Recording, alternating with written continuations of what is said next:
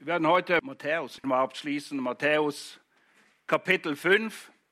Der Text dazu, die Verse 43 bis 48 und das Thema der Predigt. Wer liebt, der gibt. Das ist der zweite Teil. Den ersten Teil haben wir schon gehört. Heute der zweite Teil. Wer liebt, der gibt. Matthäus 5. Ich lese ab Vers 43. Ihr habt gehört, dass gesagt ist, du sollst deinen Nächsten lieben und deinen Feind hassen. Ich aber sage euch, liebt eure Feinde und betet für die, die euch verfolgen, damit ihr Söhne eures Vaters werdet, der in den Himmeln ist. Denn er lässt seine Sonne aufgehen über Böse und Gute und lässt regnen über Gerechte und Ungerechte. Denn wenn ihr die liebt, die euch lieben, welchen Lohn habt ihr? Tun nicht auch die Zöllner dasselbe? Und wenn ihr nur die Brüder grüßt, was tut ihr Besonderes? Tun nicht auch die von den Nationen dasselbe? Ihr nun sollt vollkommen sein, wie euer himmlischer Vater vollkommen ist. Liebe, lieben. Wer liebt, der gibt. So wie Christus gegeben hat. Und wenn Christus gibt, dann gibt er in Fülle. Wer liebt, der vergibt. So wie Christus vergeben hat. Er hat uns nämlich alles vergeben. Jedem, der kommt.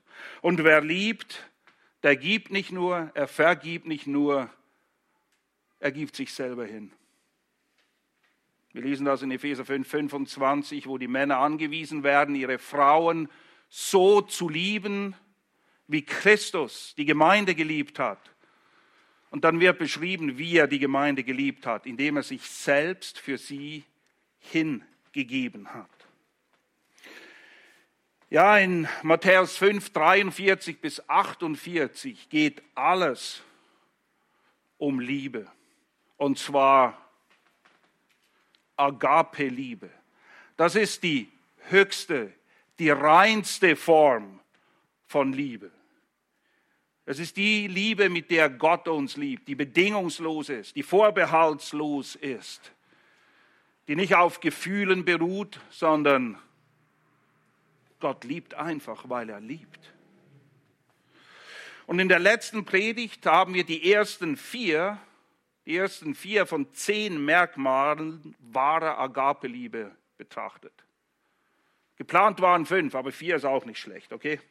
Der Rest kommt heute. Die ersten fünf Merkmale sind genereller Natur. Die zweiten fünf, die wir heute auch betrachten, das sind dann diejenigen, die Jesus ganz speziell hervorhebt im Text in Matthäus 5, 43 bis 48. Und falls du dich fragst, warum ist das so wichtig? Ich meine, Liebe ist doch, das kennen wir, das wollen wir, das macht einfach jeder irgendwie so, wie er es gerade liebt. Naja, es ist wichtig, enorm wichtig zu verstehen, was es mit dieser Liebe, Agape-Liebe, das ist nämlich das einzige Wort, was hier auftaucht, in Matthäus 5, 43 bis 48, was es mit dieser Liebe auf sich hat. Und es ist ganz einfach, weil Gott ist Liebe. Und er gebietet uns zu lieben, und zwar nicht so, wie wir es uns vorstellen. Des Weiteren, jeder will geliebt werden. Wir haben noch niemanden gesehen, der das nicht will. Aber wie geht denn das überhaupt? Und letztendlich,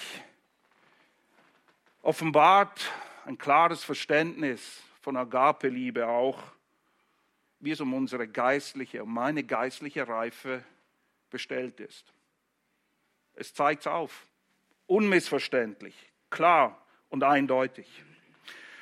Nun, ich werde die ersten vier Merkmale kurz nochmal nennen, einfach damit wir den Kontext haben und dann gehen wir auf den Rest ein. Das erste was wir unterstrichen haben, ist, Liebe ist Action und nicht primär ein Gefühl. Ah, das, das ist schon absolut revolutionär für die meisten Leute wahrscheinlich. Weil wir irgendwie Liebe immer mit Gefühl assoziieren, was es ja auch ist, aber nicht in erster Linie. Diese Agape-Liebe beruht nicht auf Sympathie oder Umständen. Nein, es ist eine Entscheidung primär des Willens. Es ist wie wenn Mann und Frau heiraten und man willentlich seine Liebe bekundert, indem man sagt, in guten und in schlechten Zeiten. Am liebsten läuft man davon, wenn es ein bisschen hart wird, aber das ist nicht Liebe. Liebe ist eine Willensentscheidung. Und wir sollen ja auch dafür beten, dass Gottes Wille geschieht auf der Erde wie im Himmel. Nun, damit sein Wille geschieht, muss ich meinen Willen hingeben. Das ist kein Mix. Entweder geschieht seiner oder meiner. Und damit sein Wille geschieht, muss ich meinen Willen hingeben, weil ich ihn liebe, nicht weil ich muss. Jesus bestätigt das dreimal in der Abschiedsrede, wenn er den Jüngern vor Augen führt, wer mich liebt, hält meine Gebote. Gehorsam ist der Ausdruck von Liebe. Und zwar Gehorsam, der handelt. Der erste Punkt, das erste Merkmal, also Liebe ist Action und nicht primär ein Gefühl. Zweitens, diese Agape-Liebe ist die größte Tugend, die es überhaupt gibt.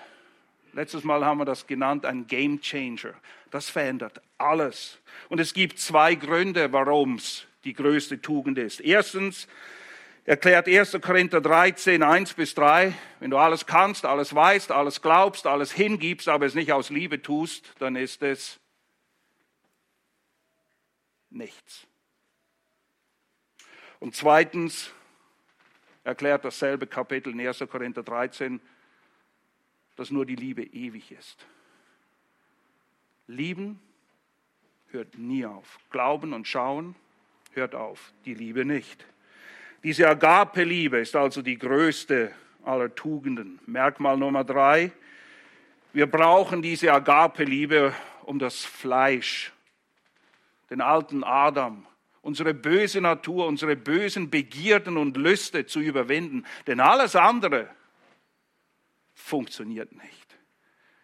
Hat gar keine Kraft dazu, das zu tun. In Galater, wo es ja um dieses Thema geht, Fleisch und Geist, wird die Frucht des Geistes beschrieben in Galater 5, 22. Und das erste Merkmal der Frucht des Geistes ist eben Liebe. Und diese vom Geist Gottes gewirkte Liebe brauchen wir, damit wir das Fleisch, das uns anhängt, besiegen können. Dieser Kampf hört nicht auf. Und das führt uns zum Merkmal Nummer vier, nämlich Agape-Liebe ist die treibende Kraft, um wirklich Gerechtigkeit zu leben. Und zwar nicht die, die uns gefällt, nicht die, die uns passt, nicht die, die uns am wenigsten kostet, nicht die, die alle gut finden, nicht die, was auch immer, sondern Gottes Gerechtigkeit. Es ist Liebe, die uns antreibt, die Gebote zu halten, nicht Furcht vor dem Gesetz und der Strafe. Römer 2,4 sagt, wisst ihr nicht, dass die Güte Gottes euch zur Buße leitet? Es ist nicht die Angst vor Strafe. Ja, das die ist berechtigt, das ist auch okay. Aber am Schluss ist es die Güte Gottes, die uns zur Buße leitet. Es ist die Liebe zu Gott denn nur wer so liebt, wie Jesus es hier eben beschreibt, in den Versen 43 bis 48, nur der wird wirklich in Gerechtigkeit leben. Das ist das Thema der Verse, die wir vorher betrachtet haben.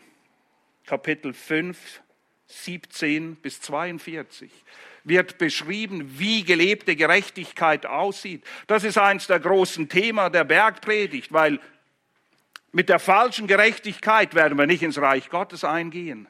Und Jesus greift das gleiche Thema im Kapitel 6 gleich zu Beginn nochmal auf, wenn er sagt, Kapitel 6, 1, Habt aber Acht, dass ihr eure Gerechtigkeit nicht vor den Menschen übt. Es ist so eine Sache mit Gerechtigkeit. Zwei, zwei Leute können das Gleiche tun, aber es ist was völlig anderes.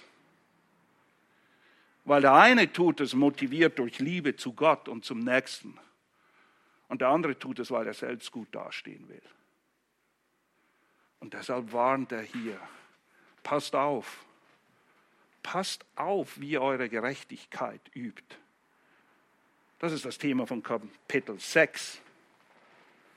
Nun, wenn wir zurückblicken auf Kapitel 5, dann können wir festhalten, wer Agape-Liebe hat, der wird eben nicht das Wort Gottes auflösen wollen, wie es die Pharisäer Jesus vorgeworfen haben, sondern er liebt es. Und er gehorcht ihm, er will ihm gehorchen. Wer Agape-Liebe hat, der wird auch nicht morden, weder in Tat noch in Wort. Rufmord, schlecht über Leute reden, oh, sehr verbreitet. Sehr tödlich.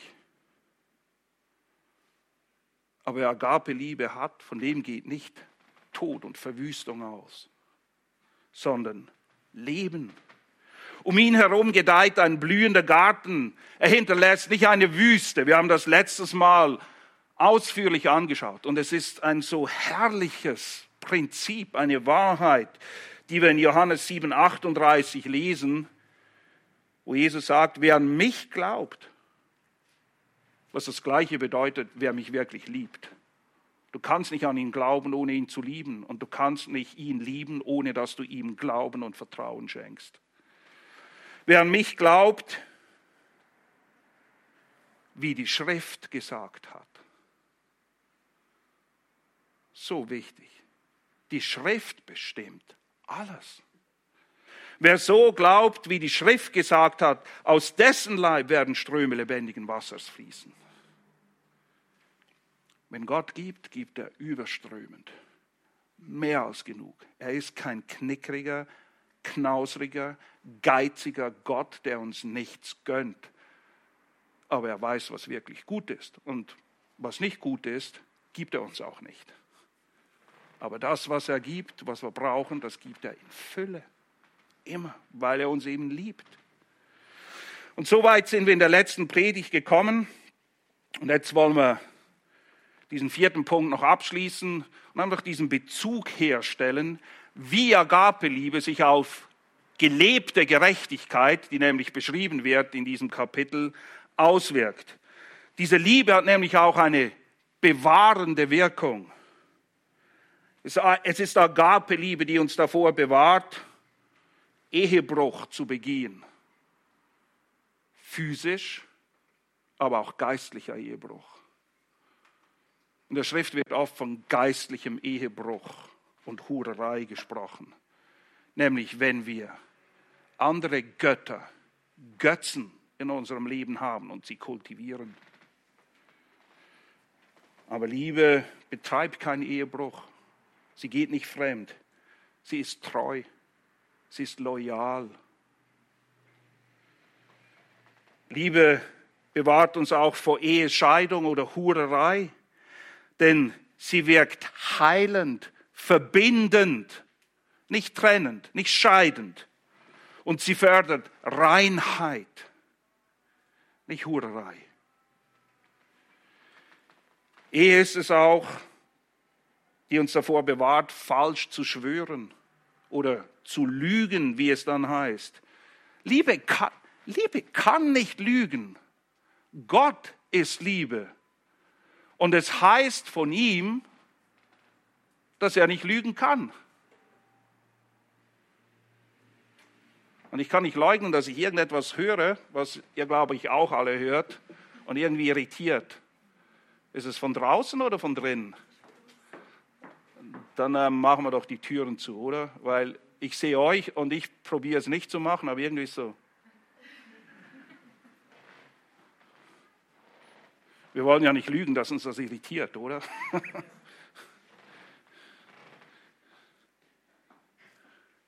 Okay, dann machen wir weiter.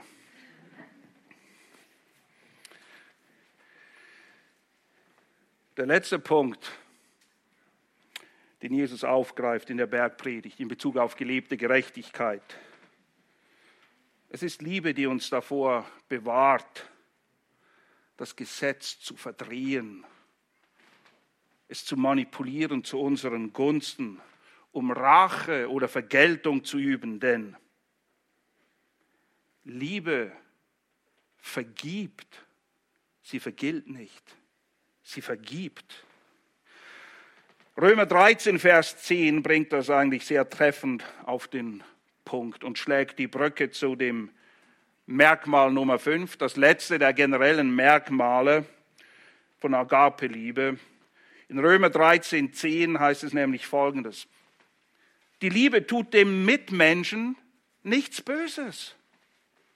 Kein Mord, keine Hurerei, kein Ehebruch, kein Lügen, keine Rache. Was ist das Entscheidende? Es gibt viele böse Dinge, aber die Liebe tut dem Mitmenschen nichts Böses an. Darum ist die Liebe die Erfüllung des Gesetzes.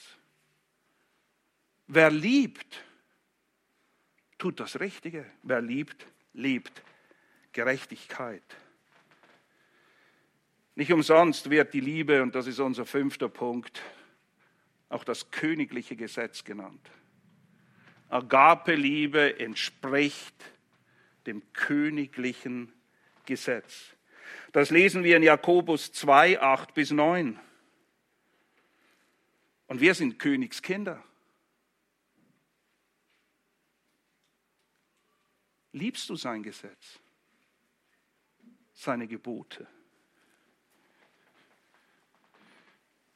Der längste Psalm ist eine Liebeserklärung an die Gebote Gottes. Psalm 119. Psalm 19 das gleiche. Ich liebe deine Gebote. Das heißt nicht, dass ich sie immer erfülle, aber ich will. Ich kämpfe nicht dagegen an. Ich versuche die Dinge nicht schön zu reden. Ich sage, nein, das will ich. Ich will dir gehorchen, oh Gott. Nicht, weil ich muss. Auf Englisch sagt man, that's the way of life. Und zwar, das ist der Weg des Lebens, das Gott gibt. Denn seine Gebote sind gut. Sie sind nicht schwer. Wir lieben seine Gebote, weil wir den kennen und lieben, der sie gibt. Und er ist gut durch und durch.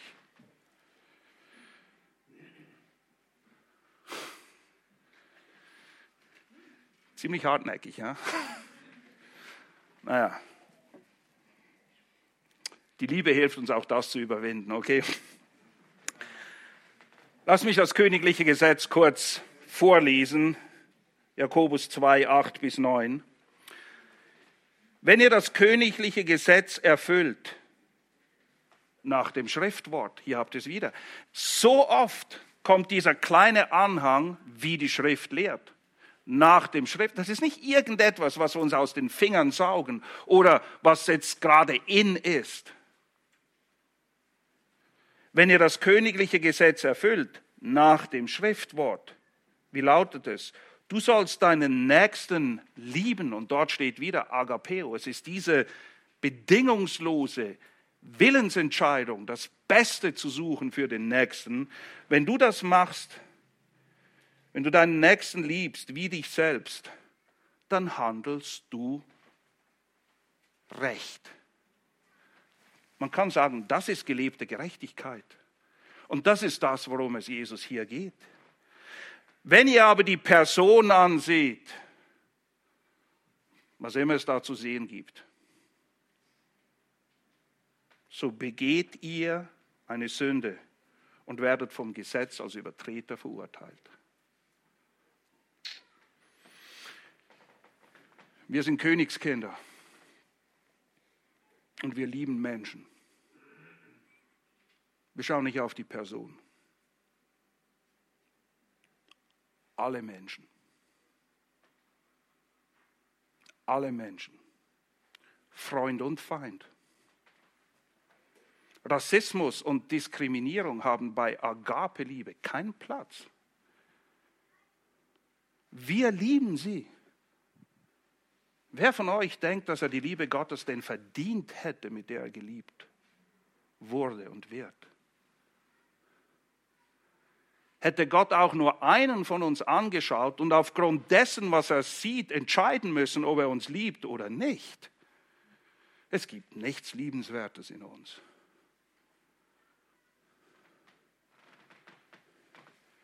Und genauso wie Gott die Person nicht anschaut, sollen wir wenn wir lieben, so wie es das königliche Gesetz sagt, nicht die Person anschauen, sondern wir lieben alle. Wobei alle zu lieben bedeutet nicht alles gut zu heißen, was sie tun und sind, okay? Das bedeutet es nicht. Liebe ist ja eben genau definiert durch das Wort Gottes und nicht einfach, naja, machen wir, ist, ist alles gut, wir drücken nicht nur beide Augen zu, sondern auch alles andere, was es noch zuzudrücken gibt. Das ist nicht biblische Liebe. Alle zu lieben bedeutet aber, keinem, sprich ohne Ansehen der Person, keinem die Liebe Gottes vorzuenthalten, und zwar so, wie sie in Gottes Wort gelehrt und vom Sohn Gottes gelebt wurde. Das bedeutet es, alle zu lieben. Liebe spricht Wahrheit. Liebe ist aufrichtig. Liebe sucht das Beste. Und Sünde gut zu heißen ist für niemanden gut. Okay? Liebe braucht Überzeugungen. Liebe ist eine Entscheidung, das Richtige zu tun.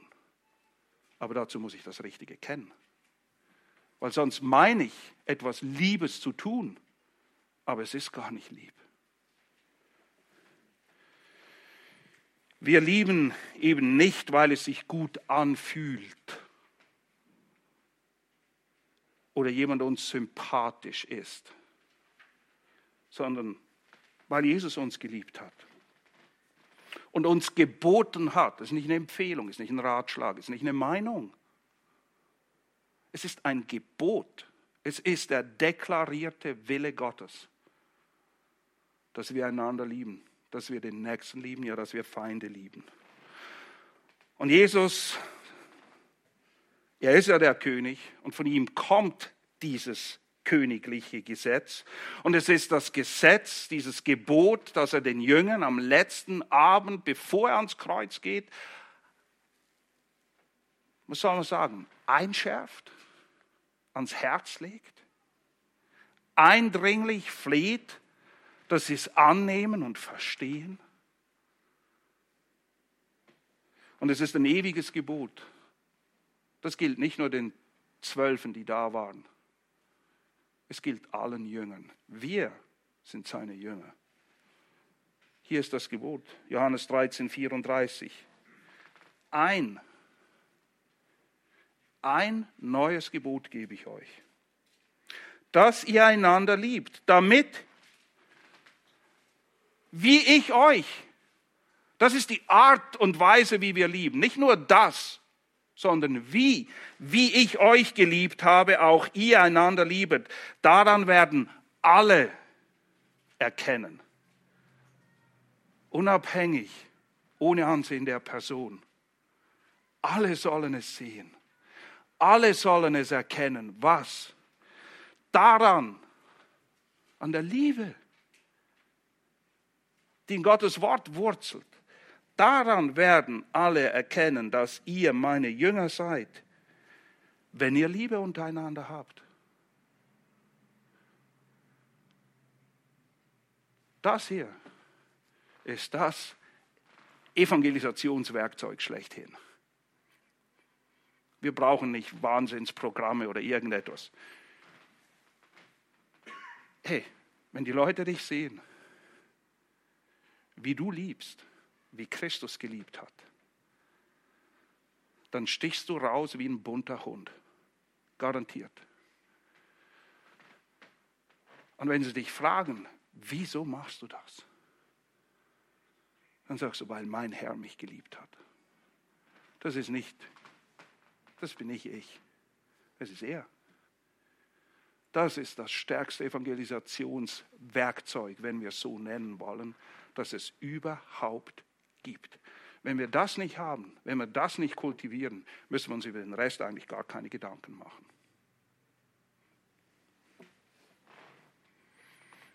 Das waren die generellen Merkmale. Jetzt geht es um die speziellen, die Jesus in die Situation hinein, da also die Bergpredigt hält, anwendet. Merkmal Nummer 6, falls ihr mitschreibt. 6. Agape-Liebe entspringt dem Wesen Gottes. Sie entspricht dem, sie ist das Wesen Gottes. Vers 43, ihr habt gehört, dass gesagt ist, du sollst deinen Nächsten lieben und deinen Feind hassen. Mag sein, dass sie es gehört haben, aber nicht von Gott. Denn Gott ist ewig und Gott ist unveränderlich. Und Gott ist auch Liebe.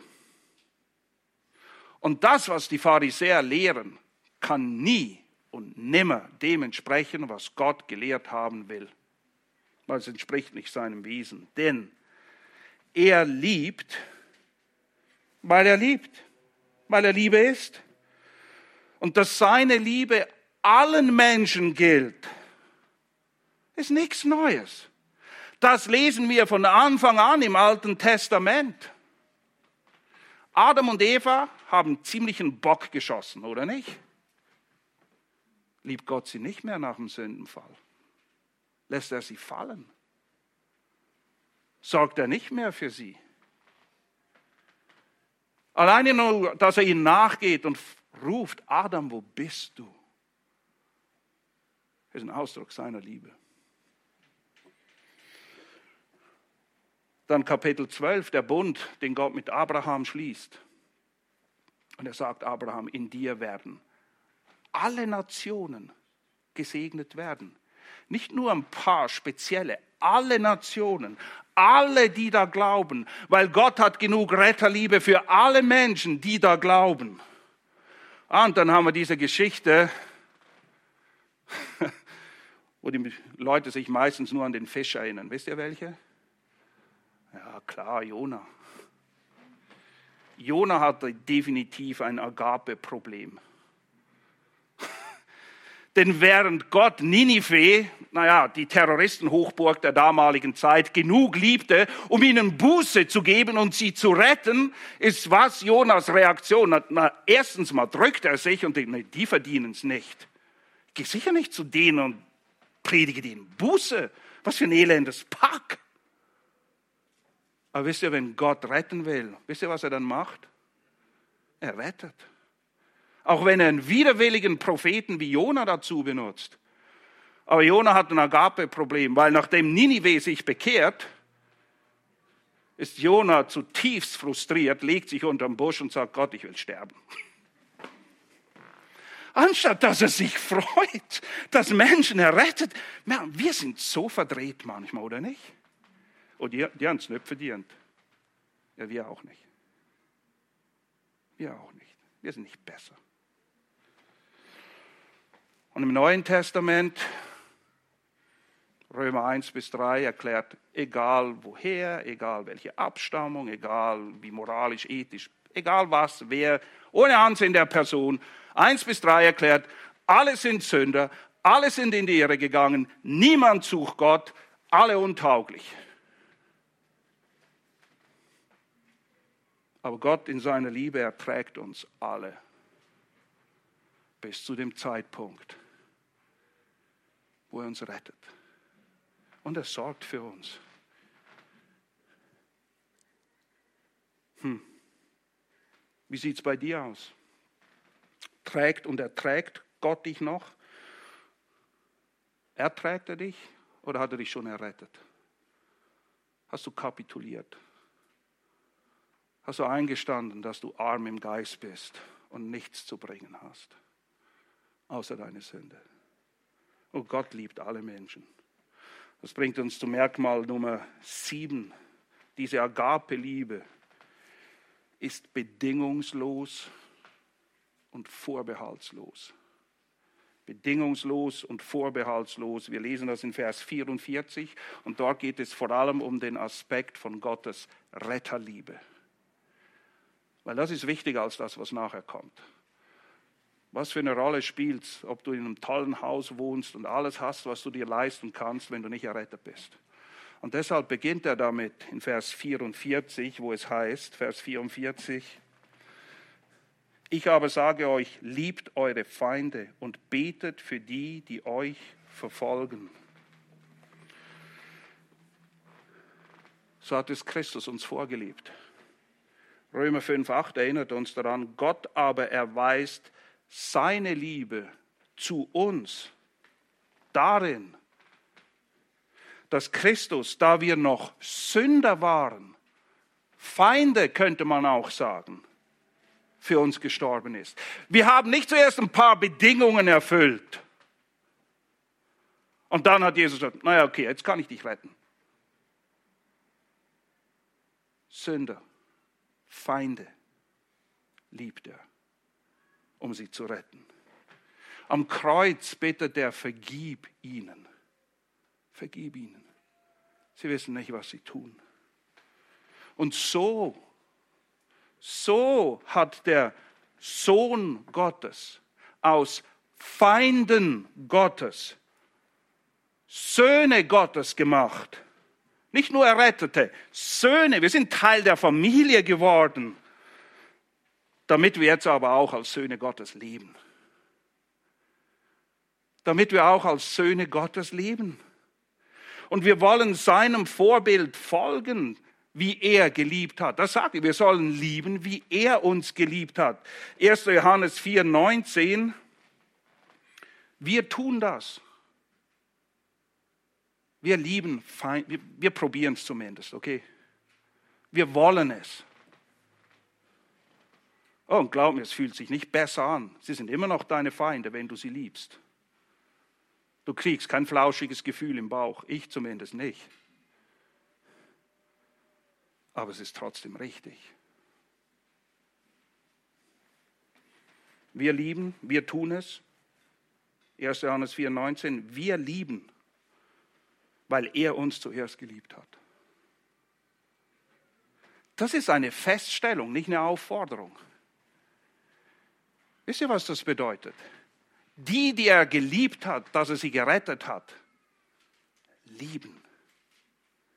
Wenn keine Liebe da ist, dann müssen wir uns fragen, ob Errettung da ist. Denn das hier in 1. Johannes 4,19 ist nicht eine Aufforderung. Wir lieben, wir tun das, weil er uns zuerst geliebt hat. Und wir können es auch tun, wir, wir versuchen ja oft irgendwelche Ausreden zu finden. Ja, aber irgendetwas. Nein, wir tun es und hier ist der Grund, warum wir es tun können. Römer 5, 5 bis 6. Wir können lieben und tun es hoffentlich auch, weil die Hoffnung nicht beschämt. Denn, hier kommt der Grund,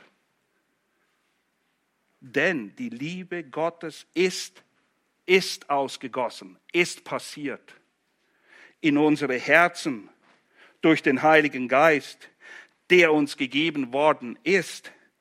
Denn Christus ist, da wir noch kraftlos waren zur bestimmten Zeit, für Gottlose gestorben. Kraftlos. Das ist, du musst dir das so vorstellen, das ist wie wenn du unter Narkose bist. Du kriegst nichts mit und du kannst nichts machen. Du, sit, du liegst oder hockst oder keine Ahnung da wie ein Sack. So wie sie sich gerade hingeschmissen haben. Kraftlos. Gottlos. Denkst du, wir waren besser?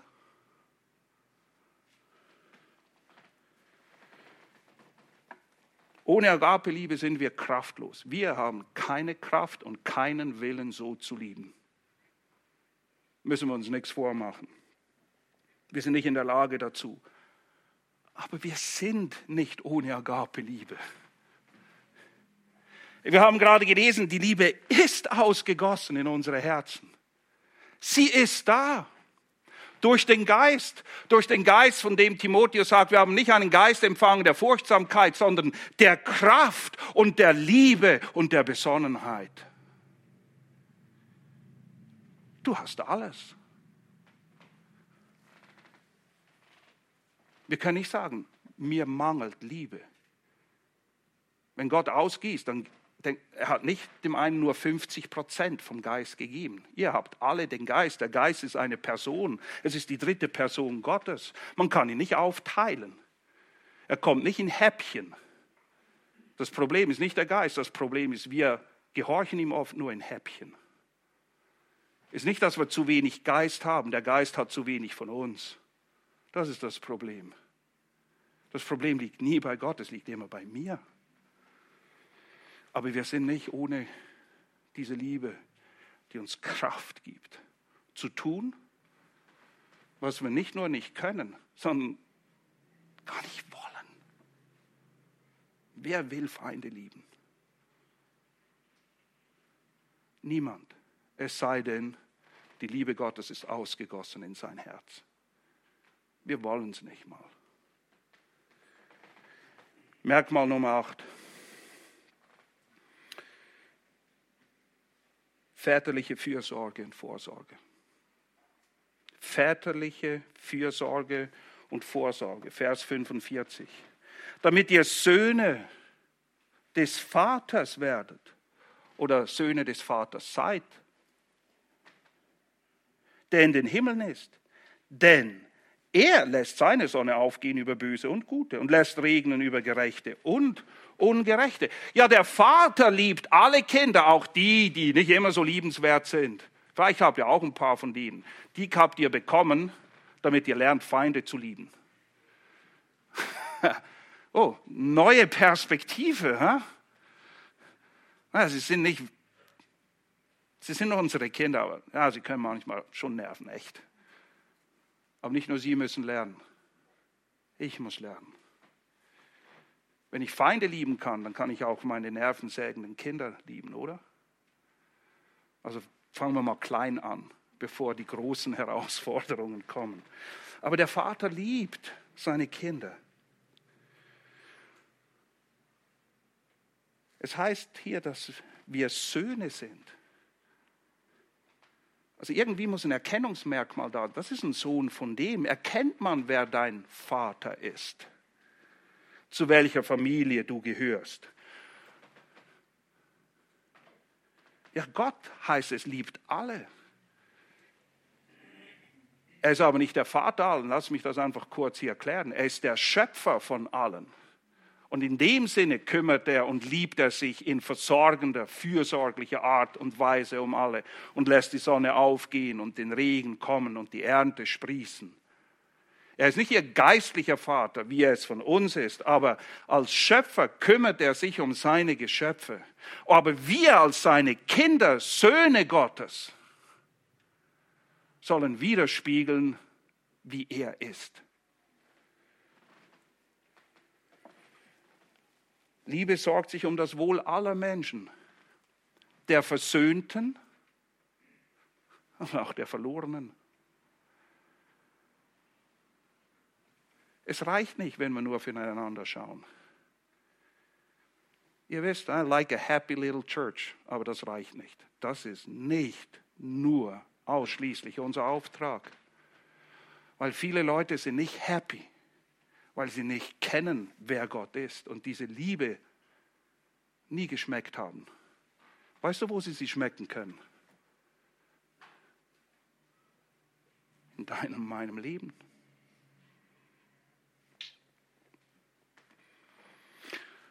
Und ja, Gott kümmert sich, er versorgt alle Menschen. Das bedeutet nicht, dass wir, wie man, oder wie es weit verbreitet ist, ein Social Gospel predigen, wo es nur darum geht, irgendwelche Hütten aufzubauen und zu sehen, dass die Leute Essen haben. Das ist nicht unser Schwerpunkt. Aber weißt du was? Wir haben zwar, wir predigen nicht ein Social Gospel, but the Gospel is social. Du kannst nicht Evangelium haben und kaltherzig sein, den echten, realen Nöten von Leuten um dich herum, egal ob sie errettet sind oder nicht. Jesus speist die 5000 und fertigt sie nicht fromm ab und sagt, na ja, ist okay, das ist ja wichtig hier, ähm, Essen ist zweit. Nein, er kümmert sich um sie, er gibt ihnen zu essen und er heilt alle, die zu ihm kommen. Nicht nur die Gläubigen, die meisten waren nicht gläubig, okay? Aber er heilt sie. Er tut ihnen Gutes, weil er gut ist. Und was machen die Leute? Was werfen sie ihm vor? Sagen, du bist ein Freund der Zöllner und Huren. Oh ja, er liebt Sünder. Er ist ja gekommen, um Sünder zu retten. Die Kranken brauchen keinen Arzt. Und weißt du, was das Gute ist an der Geschichte? Jeder qualifiziert sich, gerettet zu werden, weil jeder ein Sünder ist. Du musst nicht mal etwas Spezielles tun. Du musst nur kommen, wie du bist. Wir sind alle Sünder. Und er ist gut zu uns.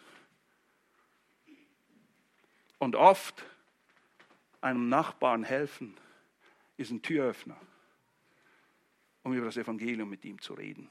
Aber wenn du nur kommst und ihm das Evangelium um die Ohren haust, aber sonst interessiert dich nichts in seinem Leben, er wird nicht auf dich hören. Ja, Gott in seiner Gnade kann es trotzdem nutzen. Aber in der Regel gilt folgendes Sprichwort. Im Englischen sagt man, I don't care what you know until I know that you care.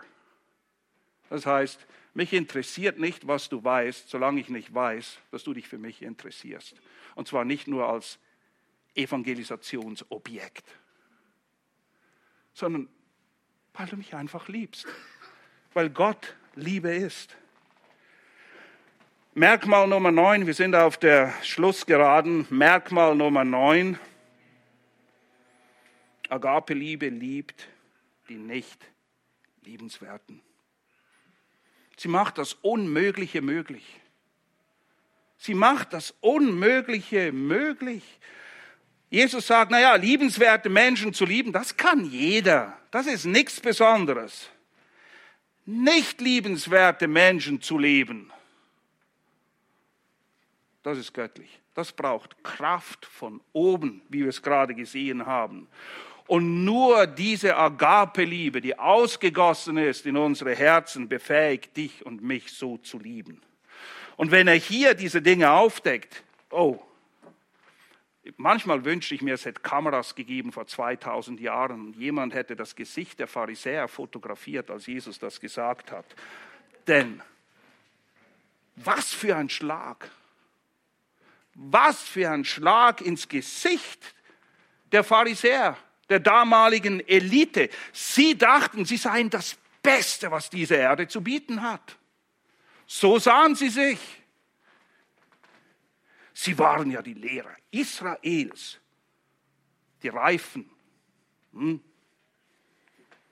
dachten sie. Aber Jesus entlarvt sie als geistliche Babys und Kindsköpfe.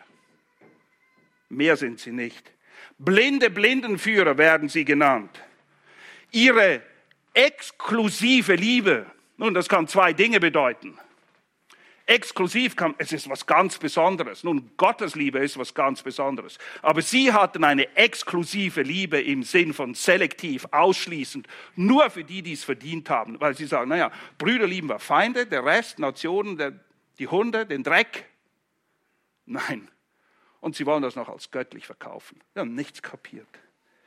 Nichts. Ihre exklusive Liebe offenbart schonungslos. Eindeutig. Nicht nur, dass sie keine Ahnung hatten, was Agape-Liebe ist. Sie hatten schlicht und einfach keine davon. Sie waren nicht errettet. Weil, was haben wir vorhin gelesen? Ihr liebt, weil ich euch zuerst geliebt habe. Die Pharisäer hatten keine Liebe. Ihre Liebe, sagt Jesus, war nicht mehr wert als die der Menschen, die sie am meisten hassten und verachteten. Er sagt, so wie ihr liebt, das können die auch. Das können die Bösen und die Ungerechten, die Zöllner und die Nationen. Er sagt, ihr seid genau wie die. Was? Wir sind die Pharisäer. Euer Mangel an Liebe zeigt, wer ihr wirklich seid. Ihr seid verloren. Ihr seid verloren. Ihr aber, heißt es dann weiter,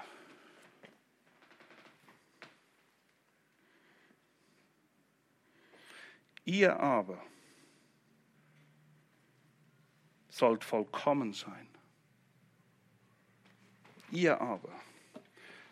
In eurem Leben soll erkennbar sein, dass wir nicht Söhne der Welt, sondern Söhne des Vaters im Himmel sind. Also liebt auch, wie er euch liebt, damit man merkt, dass ihr zu ihm gehört, weil nur so wird der Vater verherrlicht. In Matthäus 5,16 sagt er, ihr seid das Salz, ihr seid das Licht. Keine Liebe, keine Salzigkeit. Keine Liebe, kein Licht. Kein Salz, kein Licht. Der Vater wird nicht verherrlicht in der Welt. Und er sagt, ihr seid das Salz. Du, ich, wir, seine Kinder sollen Salz und Licht sein. Und die Salzigkeit und die Leuchtkraft hängt davon ab, ob wir lieben, wie er uns liebt. Ob wir es lernen, ob wir es lernen wollen zu lieben, wie er liebt. Denn ja, er ist ein vollkommener Vater und er liebt vollkommen. Jetzt sind wir bei Merkmal Nummer 10 angelangt. Und es ist ganz einfach. Agape-Liebe ist eben genau das. Vollkommen. Vollkommen. Perfekt. Perfekt. Ich weiß nicht, wie es euch geht, wenn ihr Vers 48 liest. Ihr nun, im Vergleich zu denen, von denen er vorhin gerade gesprochen hat, ihr nun sollt vollkommen sein, wie euer himmlischer Vater vollkommen ist. Das ist Gottes Maßstab. Und sein Maßstab ist ewig, der ändert sich nicht. Und wenn du das liest, dann gehe ich davon aus, dass du denkst, was ich auch gedacht habe. Das, das kann ich nicht. Ich, ich, ich kann nicht vollkommen sein, wie der Vater im Himmel vollkommen ist. Ja, niemand kann das. Aber Christus kann es. Das ist eine der Absichten, die Gott hier verfolgt, dass wir merken, Mit dem, was wir zu bringen haben, können wir nicht vor Gott erscheinen. Aber es ist Gott, der das Unmögliche möglich macht. Ihr kennt die Geschichte vom reichen Jüngling in Matthäus 19. Der sagt, dass er alle Gebote vollkommen ist, genau das gleiche Wort gehalten hätte. Er denkt, ich bin gut genug. Und am Schluss bringt Jesus auf den Punkt und der reiche Jüngling geht traurig fort und Jesus rennt ihm nicht hinterher. Und die Jünger denken, naja, wenn ein Reicher, der will, nicht in den Himmel kommt, wie in aller Welt soll das möglich sein? Hier ist die Antwort und das ist die einzige Antwort, die es gibt. Matthäus 19, Vers 26. Als aber die Jünger es hörten, erstaunten sie sehr und sagten, wer kann dann errettet werden? Wie soll das gehen?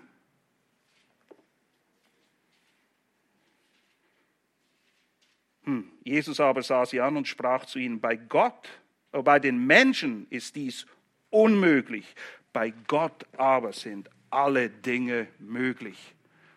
Hier schließt sich der Kreis von dem, was wir in Matthäus 5,20 lesen, wo Jesus sagt, wenn eure Gerechtigkeit die der Pharisäer nicht bei weitem übersteigt, werdet ihr das Reich Gottes nicht erben.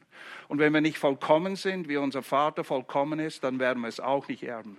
Und wir werden nur vollkommen, stellungsmäßig. Und wir übertreffen die Gerechtigkeit egal wer es ist, nur bei Weitem indem uns Christi Gerechtigkeit zugerechnet wird.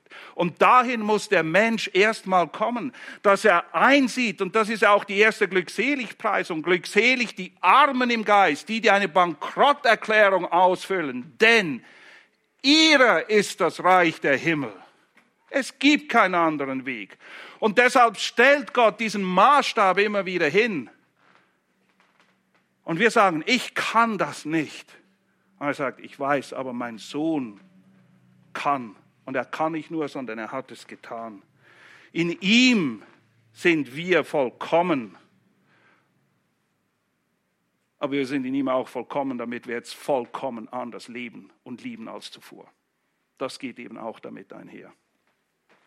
Denn das Ziel ist immer Gott ähnlicher zu werden. Und während wir der Stellung nach vollkommen sind in Christus, impliziert Jesus hier auch, das will er auch sagen. Wir sollen auch vollkommen sein, Vollkommenheit, Reife, wie es auch übersetzt werden kann, anstreben in unserem Wandel. Stellung und Wandel. Der Wandel ist nicht die Voraussetzung für Rettung, aber der Wandel ist das Gütesiegel, dass eine echte Errettung stattgefunden hat. Wir müssen nicht zuerst lieben, aber wenn er uns errettet hat, dann lieben wir. Und ja, wir werden nie vollkommen hier in unserem Wandel, aber ich strebe es an. Ich will, das ist glückselig, die nach Gerechtigkeit hungern und dürsten. Ich will mehr, ich will mehr von dieser Gerechtigkeit. Das ist 2. Thessalonicher 4,9, wo Paulus ihnen sagt, oh, ich, in der Bruderliebe seid ihr gut unterwegs, aber ihr könnt noch mehr. Es ist ausbaufähig. Es ist Philippa 3, 10 bis 16, wo Paulus, nachdem er erkennt, dass die Gerechtigkeit Gottes ihn rettet, sagt, okay, und jetzt will ich mehr. Ich will dich kennen und die Kraft deiner Auferstehung und die Gemeinschaft deiner Leiden. Und dann sagt er, nicht, dass ich es schon erreicht hätte, das Ziel. Ich bin noch nicht vollkommen, sagt er. Aber was macht er? Er jagt auf das Ziel zu. Er will mehr. Er will Gott mehr kennenlernen. Wir haben es heute Morgen in der Gebetsstunde angeschaut. Epheser fordert uns auf, die Erkenntnis übersteigende Liebe Gottes zu erkennen. äh, was? Ja, es gibt so viel Liebe und so viel mehr zu erkennen. Gott ähnlicher zu werden, wie es in Römer 8, 29 heißt. Das ist unser Ziel meine lieben Freunde, ein vollkommen gerechter und heiliger Gott. Ist etwas nicht Vollkommenes, kann in seiner Gegenwart nicht existieren. Deshalb müssen wir vollkommen sein. Sünde, auch die kleinste, kann nicht existieren in der Gegenwart Gottes. Das ist der Hintergrund. Seid vollkommen, wie euer Vater im Himmel vollkommen ist. Und dieser vollkommene, gerechte, heilige Gott rettet vollkommene, verlorene Sünder. Wir sind vollkommen verloren.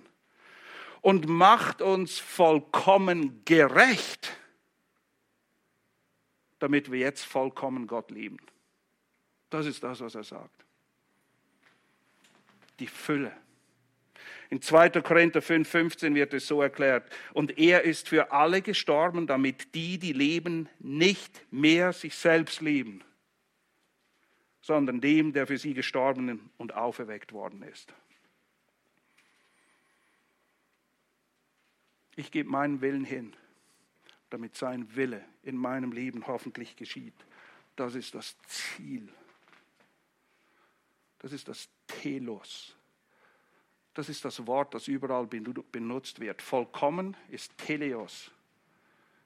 Es kann vollkommen, perfekt oder reif bedeuten. Und Gott will, dass wir vollkommen sind in unserer Stellung, um dann zu reifen, damit wir nicht, wie es in Hebräer 5 heißt, kleine Kinder sind. Unreif, ungeübt, kein Unterscheidungsvermögen haben. Teleo dieses Wort das Ziel, Ausgang, Ende und Vollendung bedeutet kann. Es ist das, was alles definiert, was hier passiert. um dieses Vollkommene herum. Wir sollen vollkommen sein, weil Gott vollkommen ist. Und das ist das Ziel. Und Jesus spricht davon in seinem Dienst. In Lukas 12, Vers 50 spricht er von einer Taufe, die noch vollbracht. Das Ziel der Taufe muss noch vollbracht werden. Und es ist die Taufe in den Tod hinein. Und in Johannes 17, 4 sagt Jesus, ich habe das Werk, das du mir gegeben hast, vollbracht. Ich habe es zu Ende, zum Ziel geführt. Teleo, das Ziel, das Ende der ganzen Geschichte, darum geht es. Das Ziel ist, von Gott errettet zu werden, um ihm ähnlicher zu werden. Und wenn wir bei ihm sind, dann werden wir ihn sehen, wie er ist. Und schlagt bitte Johannes 19 auf. Es ist die Szene, wo die Kreuzigung beschrieben wird. Und wir feiern ja im Anschluss nachher das Abendmahl. Hier geht es genau um das gleiche Wort. Um das Ziel, um das Ende, um das Vollbringen, um das zur Reife bringen. Johannes 19, Vers 28. Danach, da Jesus wusste, dass alles schon vollbracht war, das ist Teleo. Es ist vollbracht. Er wusste es.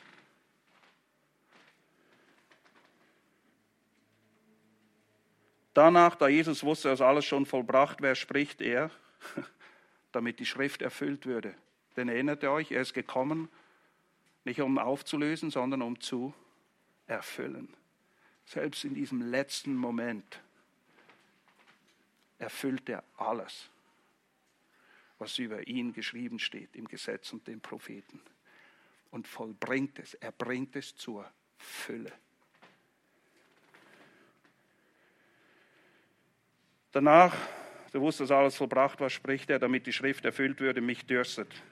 Es stand nun ein Gefäß voll Essig da, sie aber füllten einen Schwamm mit Essig und legten ihn, legten ihn um einen Isop und brachten ihn an seinen Mund. Vers 30, als nun Jesus den Essig genommen hatte, sprach er, es ist vollbracht. neigte das Haupt und übergab seinen Geist. Es ist vollbracht, tetelestai. Es ist die Verbform von teleo, Ziel, Ende, Vollkommenheit. Er hat ein vollkommenes Erlösungswerk gewirkt und sagt, es ist vollbracht. In Johannes 17,4 kündigt er es an. In Johannes 19 lesen wir, es ist vollbracht. Bezahlt. Alles ist bezahlt. Das Ziel erreicht.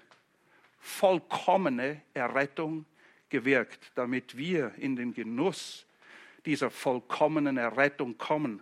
Aber nicht nur, um sie zu genießen, denn das lehrt die Schrift nirgends, sondern um jetzt unser Leben vollkommen ihm hinzugeben. Das ist genau das Gleiche, was Theo vor ein paar Wochen gepredigt hat. Der Weg zum Leben führt durch Sterben. Wenn das Korn nicht in die Erde fällt und stirbt, entsteht kein Leben und keine Frucht. Und so ist es, dass am Kreuz und nirgendwo sonst wir die vollkommene Liebe Gottes sehen. Tetelestai, vollkommen, bezahlt, vollbracht, nichts hinzuzufügen. Und er hat es getan, weil er dich so sehr liebt, weil er dich einfach liebt. Es gibt keinen anderen Grund dafür. Und er musste an dieses Kreuz und dieses Werk vollbringen, weil es sonst keine Errettung er hätte nicht sagen können, Tetelestai, es ist vollbracht. Nur so ging es. Und deshalb hat er jedes Recht zu gebieten. Ein neues Gebot gebe ich euch, dass ihr einander liebt, wie ich euch geliebt habe. Und ihr wisst, wem viel vergeben ist, der liebt viel. Wenn wir zu hoch von uns denken, wird unsere Liebe proportional dazu erkalten. Aber wenn wir merken, was er vollbracht hat, was für eine Errettung er gewirkt hat, was mir alles vergeben wurde, wem viel vergeben ist, der liebt viel. Und wer liebt, der gibt, der vergibt, er gibt sich selbst hin. Lass mich beten, treuer Gott und Vater. Zu Recht schreibt Paulus von einer Liebe, die die Erkenntnis übersteigt. Und auch jetzt, wenn wir hier stehen, das Gehörte vor Augen und das Abendmahl, das Brot und den Wein vor uns haben. Wer kann es erfassen, dass du dieses Ziel, das vor Grundlegung der Welt festgelegt wurde, dieses Telos, erreicht hast und sagen konntest, Tetelestai, es ist vollbracht, es ist bezahlt, es fehlt nichts mehr. Und Herr, lass uns diese unendlich kostbare Errettung nicht als billige Gnade annehmen, auch nicht als billige Gnade in die Welt hinaustragen, sondern so wie du vollkommen bist, wollen wir vollkommen sein. Wir wollen deine Gebote halten, Herr. Wir lieben sie, weil wir dich lieben. Hilf uns dabei. Amen.